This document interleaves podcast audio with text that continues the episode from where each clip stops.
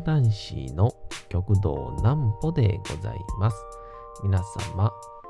9月の13日も大変にお疲れ様でございました。お休みの準備をされる方、もう寝るよという方、そんな方々の寝るおともに寝落ちをしていただこうという講談師、極道南歩の南歩ちゃんのおやすみラジオ。このラジオは毎週月曜日から金曜日の21時から音声アプリサウンドクラウド、Spotify、Amazon Music、Podcast にて配信をされております。そして皆様からのお便りもお待ちしております。お便りは極道南歩公式ホームページの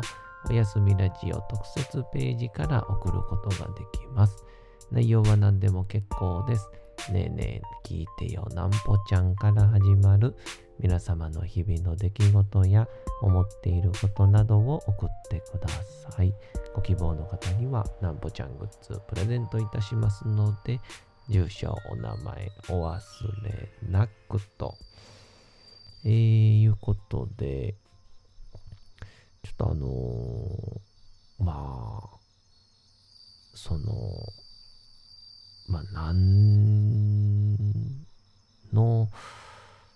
作品に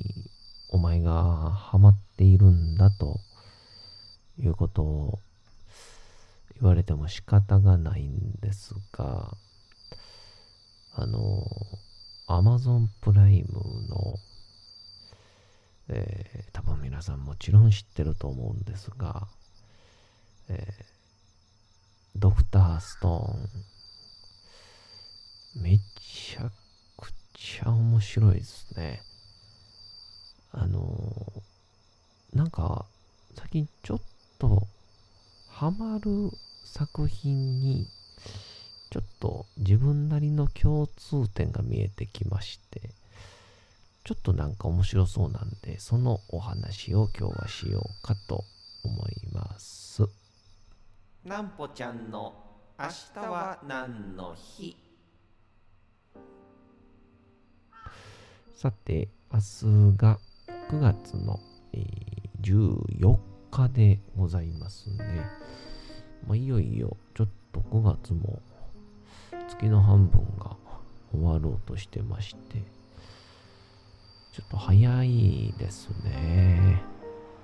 さあ、何の日でございましょうか。さあ行きましょう。聖十字架が発見をされる。え320年9月の14日。これ西暦の320年ですね。なんか急に言われるとね、わからないくなっちゃいますけど。えー西暦320年の9月の14日。イスラエル・エルサレム地区に位置するゴルゴダの丘で聖ヘレナがイエス・キリストが貼り付けにされたとされる十字架を発見しました。335年には当時のローマ皇帝コンスタンティヌス、コンスタンティヌスが聖墳墓教会の前身にあたる十字架聖堂、ご復活聖堂を建設し、発見された聖十字架を同じ地に収めました。聖十字架は以後、ペルシア戦争時にペルシア王がエルサレムを占拠した際に奪われるも、後にローマ皇帝が皇帝ヘラクリウスが奪回、え後にローマ皇帝のヘラクリウスが奪回するなど、えー数形の対象、えー、立て祀る対象として、その存在の所有をめぐっては、様々な歴史が刻まれております。えー十字架賞賛の日、聖ヘレナがゴルゴダの丘でキリストが貼り付けにされた聖十字架を発見したとされる9月14日は、十字架賞賛の日として記念日に制定をされておりますと。いうことでしたからあのー、意外とこう西洋のあのー、とりあえずなんて言うんでしょう。西洋の歴史というか宗教戦争であったりとかあの高校時代に世界史 B か日本史 B をどっち取るかみたいなのを、えー、こう言われて。でまあなんか周りの人とかとね、えー、喋っていて、いや、やっぱり世界史は大変やで、とか、えー、カタカナが多いからな、みたいなことを言われて、まあ、素直に、ほな、日本史 B か、みたいな感じで、選んだんですけど、と大人になってみて思うのは、世界史 B できた方が、かっこいいよねっていう。なんかあの確かに日本史を、こう、詳しく知ってるのもかっこいいんですけどとオタク感強いじゃないですか。あとなんか日本史好き同士のこの会話ってもうわからないやつにはわからなくていいんだみたいな雰囲気があるんで、あのー、なんて言うんでしょうね。なるべくわかりやすく説明するねっていう努力があんまり見えないんですよね。この日本史苦手人間からすると、その、えー、講談師しながらも、非常に歴史が苦手なんですけど、そういう人間からしてみても、なんでしょうね、あの、歴史好きの人の、わからんくてもとりあえず喋らせろ感というか、まその点、世界史ってもう花から分かってくれないって向こうも思ってるのか、結構こう、頑張ってやってくれるんですよね。まあ、日本でいう〇〇だよねとか、現代に例えると、こうだよね。って、解釈を必ず含めてくれるんで、まあなんで、ぜひちょっと、これからね、えー、日本史とか、世界史とか、まあいろいろ調べる方々は、まあ、ぜひともなんて言うんでしょうね。あのー、自分の、えー、きな感覚、いわゆるフィーリングですね。まあ、それを大事に、えー、他人の意見なんて聞かずに選んでいただけたらなと感じますけど、えー、まあそんなんで、ドクターストーン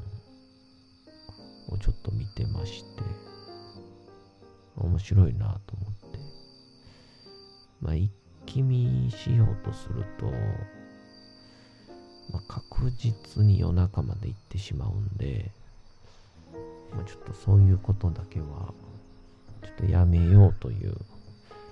えー、私事の約束の上、やってるんですが、なんか僕の好きな感じの作品で、まあ、簡単にストーリーを言うと、まあ、2000、まあ、現代ですよね。に、ある日突然、地球上に緑の光がこう、ビヤーっと当たりまして、で、その、第1話ですよ。第1話で、みんなが、医師になっちゃうんですよね。もう人間と、不思議なことにこれが、ツバメなんですけど、ツバメと人間だけが、えー、石になってしまうと。で、しゃあない。えー、主人公が、えー、千の空と書いて、千空って言うんですけど、石崎千空、石神千空か。この千空は、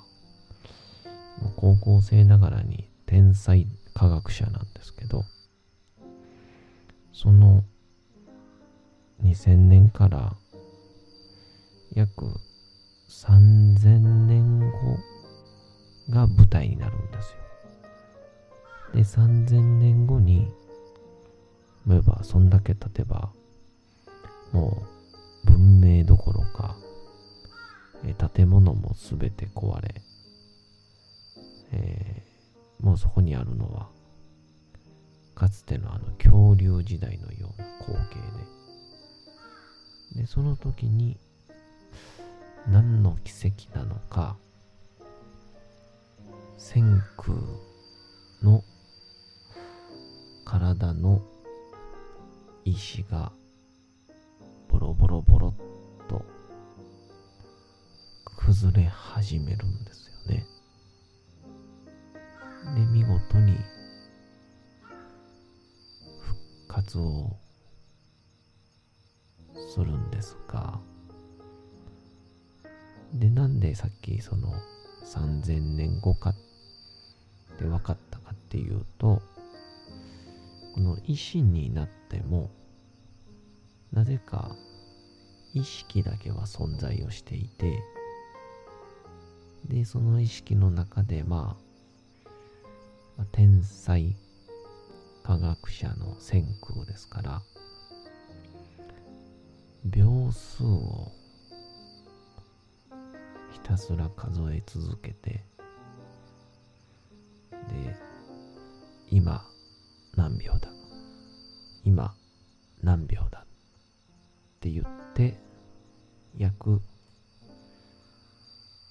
3500年の秒数を数え続けるというですね、えー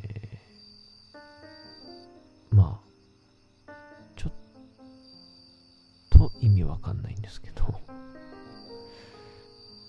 でも、その、計算式とか、いわゆる、いろんな情報が全部こう科学にのっとってるんですよね、ちゃんと。で、その線空を中心に、かつての同級生とかで、たまたまその、ー、医師の、なぜか呪いというか、医師から復活をした仲間と、またその、復活をして、えー、千空が見事に、その医師から戻す、意志から人に戻す薬とかを作り出しちゃうんですよ。その中で一人、司という人物を復活させるんですけど、えー、かつて史上最強と言われた格闘家高校生なんですけど、そいつはすごく頭も良くて、でもそいつがの考えは、かつての文明は悪だったと。老人たちは俺たち若者を搾取し続けた。だからこれからは下手に文明を発展させずに元の人間同士で楽しく暮らしていこうと。でも千空はバカ言うなと。科学はどんどん進化させていくのが人間のロマンだって言って。で、ここから対立構造が生まれ始めて、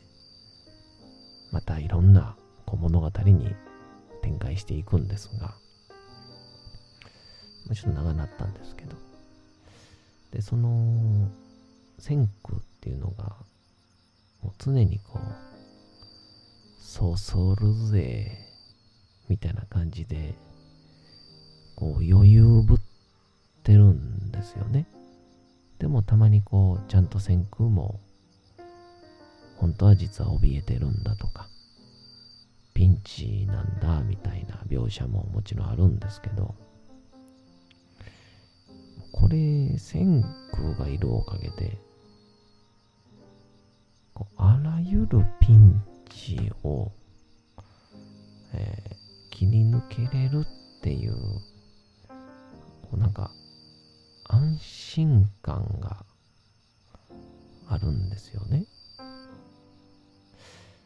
それで、なんでこんな安心感があるやつ僕が好きで、その上で、どこかで見たことあるなって思ってたのが、あのー、アイシールド21と同じ作者やったんですよ。で、アイシールド21にも、その、ちょっと気弱な主人公に対して、常にこう、冷静沈着で、見事に全てを切り抜けていく悪魔のような男で、昼間っていうやつがいるんですけど、こいつのキャラクターがいわゆる千空なんですよね。まあ、当時ロンドンブーツの淳さんが声優やってたんですけど。っていうので、いやー、やはり僕、常に物事を安心しながら進めていきたいんだっていうことに気づきましたね。なんであのー、ゲームとかでも攻略本とか見ながら進めるの全然ありなんですよね。えー、まあ、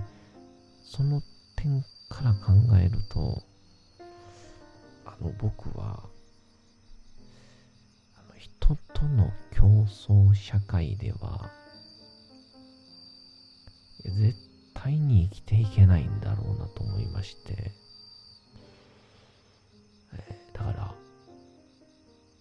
僕の先駆、僕の昼間さんのような、心強い仲間を探しております。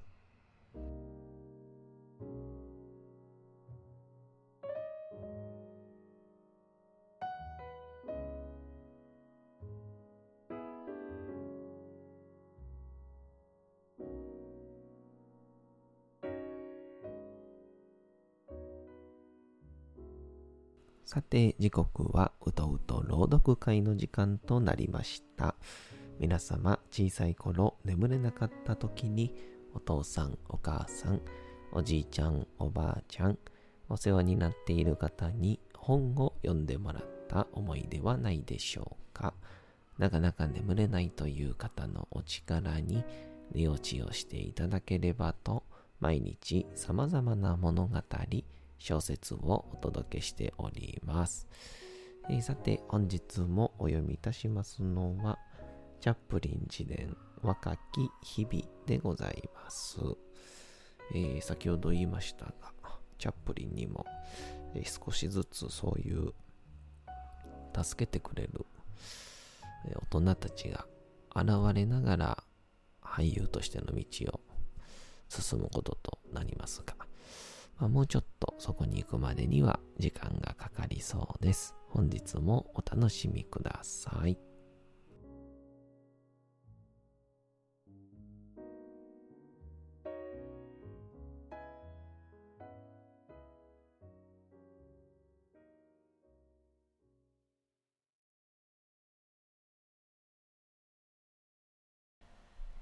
チャップリン自伝若き日々ショーが終わった後私は楽屋へ赴いて自分が誰であるか名乗った。そしてロンドンのヒポドロームで猫役として彼と共演した時のことを思い出させようとしたのだがマルセリーヌは無反応であった。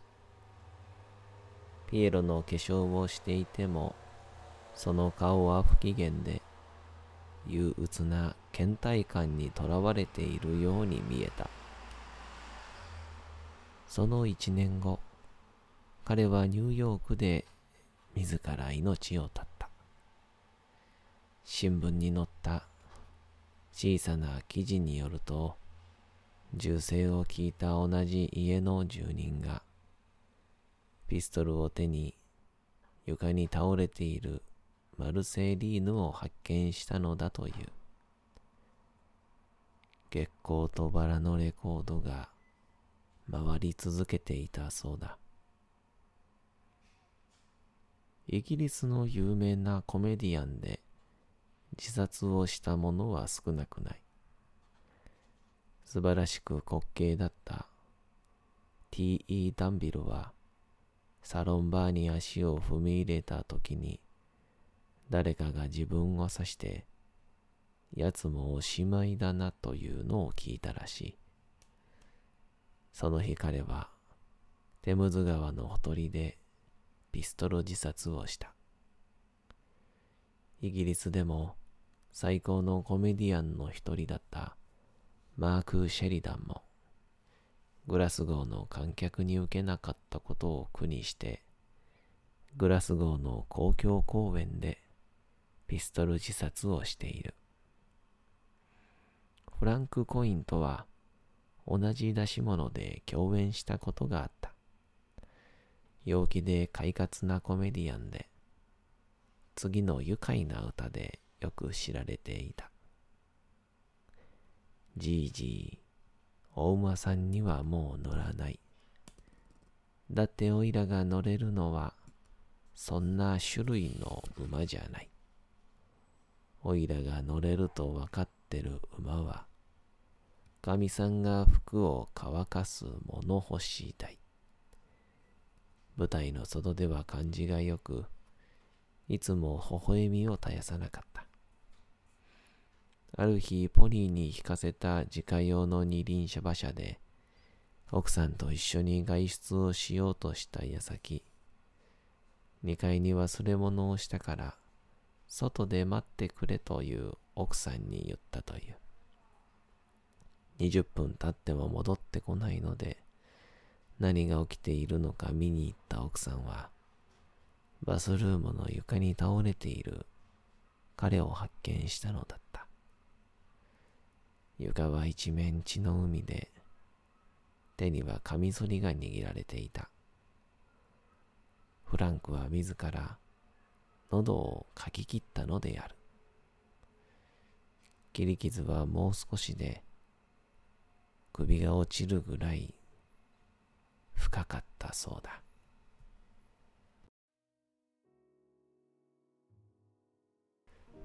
さて本日もお送りしてきましたなんぽちゃんのおやすみラジオ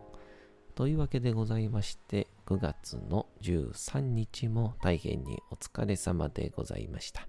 明日も皆さん街のどこかでともどもに頑張って夜にまたお会いをいたしましょうなんぽちゃんのおやすみラジオでございましたそれでは皆さんおやすみなさい。すやすやすやーん。